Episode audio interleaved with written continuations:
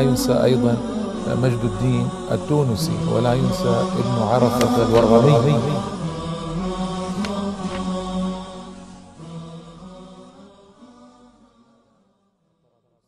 بسم الله الرحمن الرحيم. الحمد لله رب العالمين. صلى الله وسلم وبارك على سيدنا محمد النبي الأمي الأمين وعلى آله وصحبه أجمعين. أما بعد الإخوة والأخوات السلام عليكم ورحمة الله تعالى وبركاته واهلا وسهلا ومرحبا بكم في هذه الحلقة الرابعة والعشرين من برنامج شخصيات تونسية الذي يظهر عظمة وأثر عدد محدود في الحقيقة من الشخصيات التونسية وإلا هم كثيرون جدا جدا جدا لا يمكن أن يعدهم العاد ولا يحصرهم الحاصر.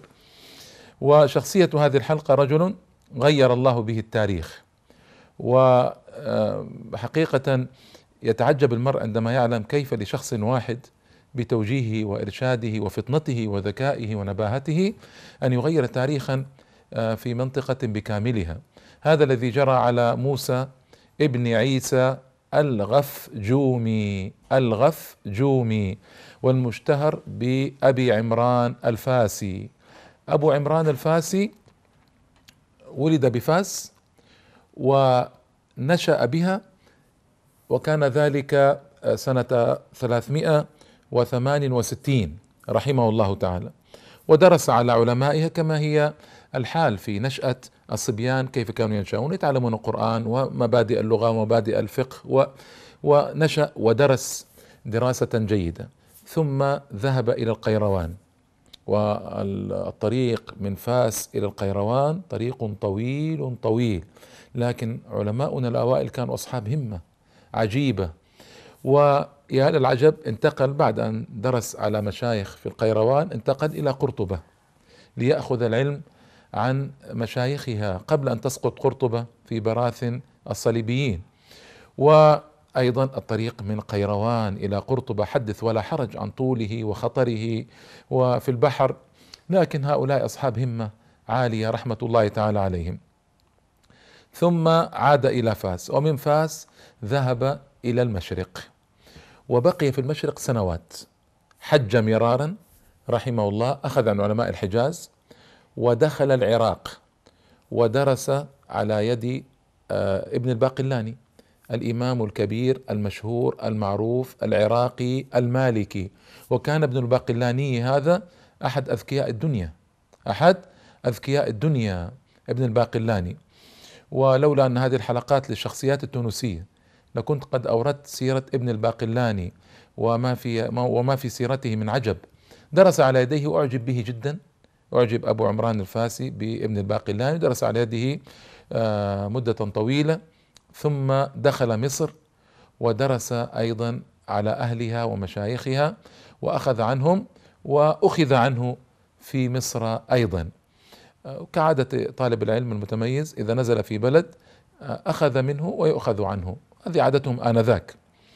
ثم ذهب عاد إلى فاس. فلما عاد إلى فاس كانت له سمعة كبيرة وضخمة وكان قد أتى بعلم غزير من المشرق من مكة والمدينة ومصر والعراق وقبل ذلك ذهب إلى قرطبة والقيروان حيث درس سنوات في القيروان وأخذ عن مشايخها. عاد إلى فاس. العالم لابد له أن يأمر بالمعروف وينهى عن المنكر ويتعهد الناس وهذا الذي جرى. لكن في فاس كان الحكام من قبيلة اسمها برغواطة وبرغواطة هذه هذه القبيلة ظالمة لا تلتفت قليلا أو كثيرا إلى شرائع الإسلام تظلم الناس. وفي فاس أيضا فيها بدع ومنكرات.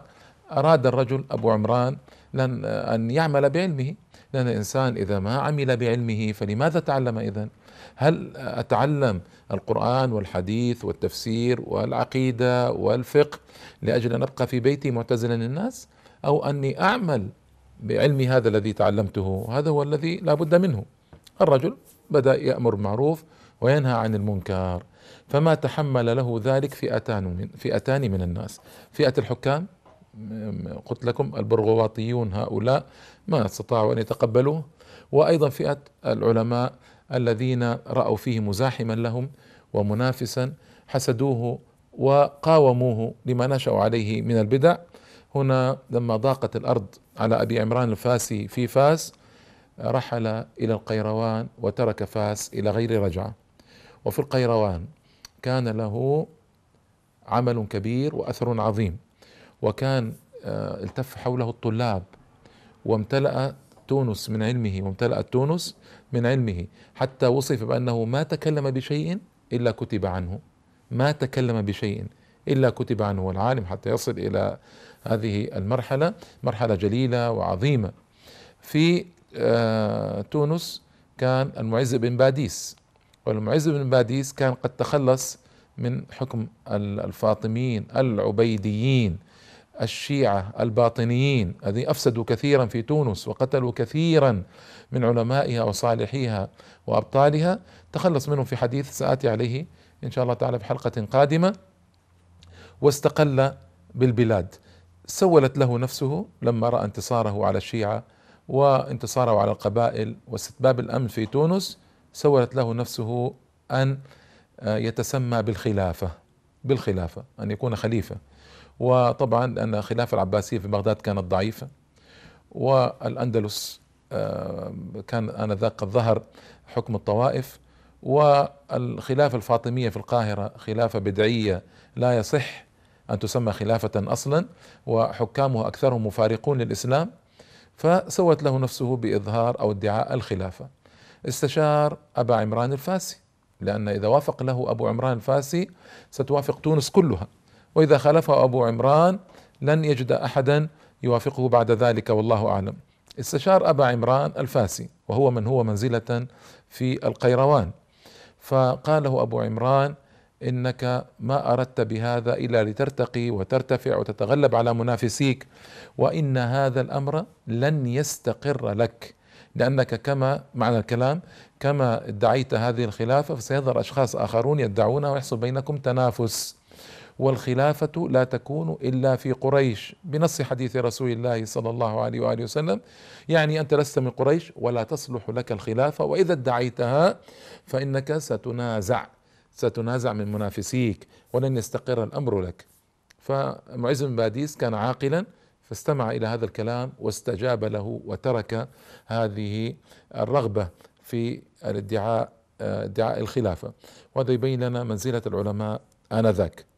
كان له آراء فقهية انفرد بها خاصة في فقه النوازل يعني في فقه الأحداث التي تأتي إلى الناس ولم يكن لهم بها من عهد من قبل. له آراء فقهية معينة مشهورة ومنتشرة في فقه في كتب المالكية. وأيضا هو يعد أحد أعمدة المذهب المالكي لا شك في تونس. كيف غير آه، أبو عمران الفاسي التاريخ؟ أنا قلت أنه من مغيري التاريخ. وهذا أمر عجيب وغريب اسمعوه. أبو عمران الفاسي له طلاب كثيرون يأتون إليه من تونس ومن خارج تونس. وأبو عمران الفاسي هو أصلا من زناته وزناته بربر. وجاء إليه أحد أمراء البربر الكبار اسمه يحيى ابن إبراهيم الكدالي. يحيى ابن إبراهيم أمير من أمراء البربر مطاع له سطوة. ذهب إلى الحج ولما عاد من الحج مر بالقيروان. رأى مجلس أبي عمران الفاسي واستمع إلى كلامه فأعجبه الكلام وأعجبه طريقة أبي عمران فجلس إليه يطلب العلم. وهذه عجيبة. أمير من أمراء البربر أمراء الصحراء يطلب العلم عند أبي عمران الفاسي في القيروان. فهذه عجيبة من العجائب طبعا آنذاك. هنا أبو عمران الفاسي يعرف أحوال المغرب الأقصى وما اتصل بها جنوبا من الصحراء. ويعرف أوضاع البلاد ويعرف انه تغلب على المغرب الأقصى البرغواطيون هؤلاء الذين كانوا بعيدين عن الإسلام في الجملة يعني بعيدين عن الإسلام وظهرت أجزاء من المغرب الأقصى فيها آه، أشياء من الوثنية وأشياء من الجاهلية. فأبو عمران الفاسي تفرس خيرا في هذا الأمير وقال له كلاما عجيبا قال له ألا تريد أن تعلم قومك الشرع وأن تأمر بالمعروف وأن تنهى عن المنكر. مدخل رائع. ليحيى ابن إبراهيم. ألا تريد أن تعلم قومك الشرع وأن تأمر بالمعروف وتنهى عن المنكر؟ فوجد هذا الكلام عند ذلك الأمير أذنا صاغية. فاستجاب له. ووضع أبو عمران والأمير خطة للعمل في المغرب الأقصى. ومقتضى هذه الخطة ومن لوازمها أن يبحثوا عن رجل يقود هذه الحركة التصحيحية في المغرب الأقصى. وهذا الذي جرى كان هنالك تلميذ لأبي عمران الفاسي درس عليه في فاس ودرس عليه في قيروان وهو من أمراء البربر أو من كبراء البربر. وهذا التلميذ هو وجاج ابن زلو وجاج ابن زلو. هذا وجاج درس عليه كما قلت لكم قيروان وفي فاس وخبره أبو عمران الفاسي وعرفه من هو وأنه أهل لهذه المهمة. فأرسل إليه رسالة مع الأمير يحيى ابن إبراهيم. يقول له فيها إن هذا الأمير يريد أن يأمر بالمعروف وينهى عن المنكر ويريد أن يعلم قومه الشرع. فأرسل أحد طلابك ممن تثق بعلمه. ودينه وعقله وحسن سياسته أرسله مع الأمير ليفقه الناس وليعلمهم. وجاج طب لما جاءته رسالة استجاب طبعا وكان هنالك طالب من كبار الطلبة عند وجاج اسمه عبد الله ابن ياسين. عبد الله ابن ياسين. اتفق عبد الله بن ياسين مع وجاج ومع الأمير يحيى بن إبراهيم على أن عبد الله بن ياسين هو الشخصية المناسبة تذهب مع يحيى بن إبراهيم إلى الصحراء وينشرون أو أو ينشران معا الأمر بالمعروف والنهي عن المنكر ويفقهان القوم. ذهب فعلا عبد الله بن ياسين في تضحية عجيبة، طالب العلم لابد أن يضحي. هذه الطريقة يعني يذهب يترك آه، المغرب وجمال المغرب آه، وما فيها من ملذات ويذهب إلى الصحراء في رحلة غير مضمونة النتائج قد يقتل قد كذا وهذا الذي جرى هذا الذي جرى فإن عبد الله بن ياسين بدأ الجهاد في سبيل الله. لماذا؟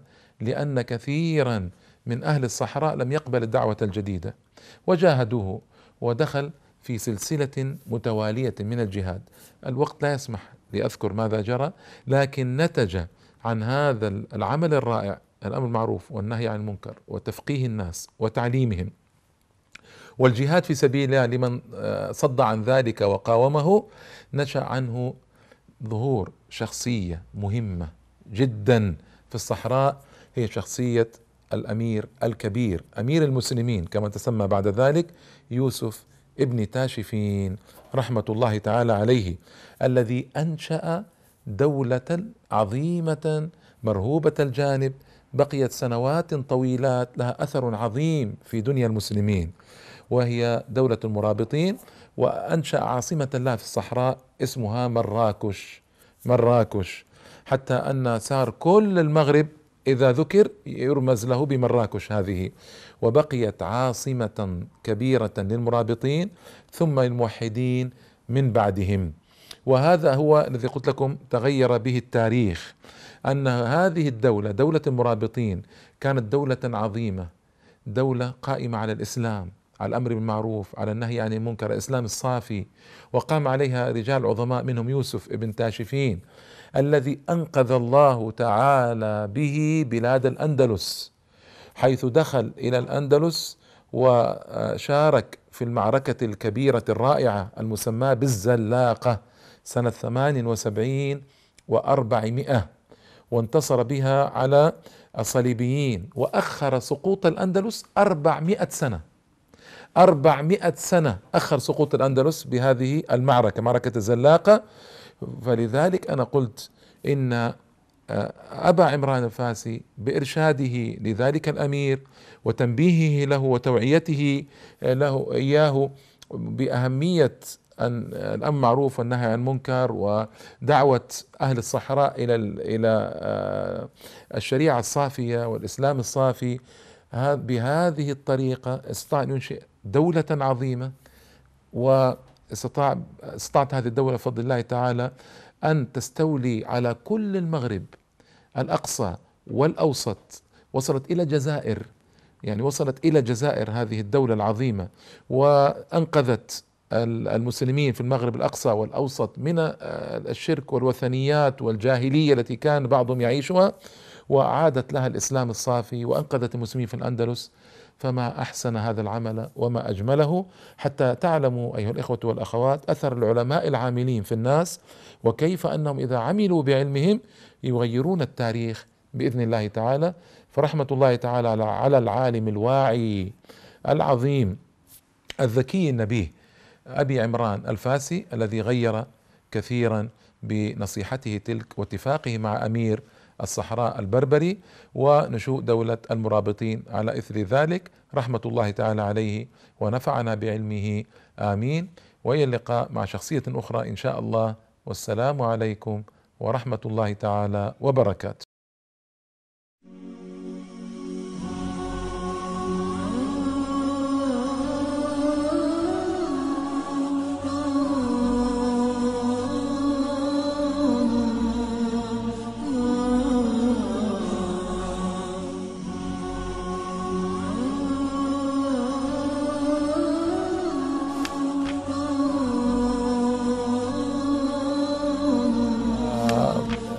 لا ينسى أيضا مجد الدين التونسي ولا ينسى ابن عرفة الورغمي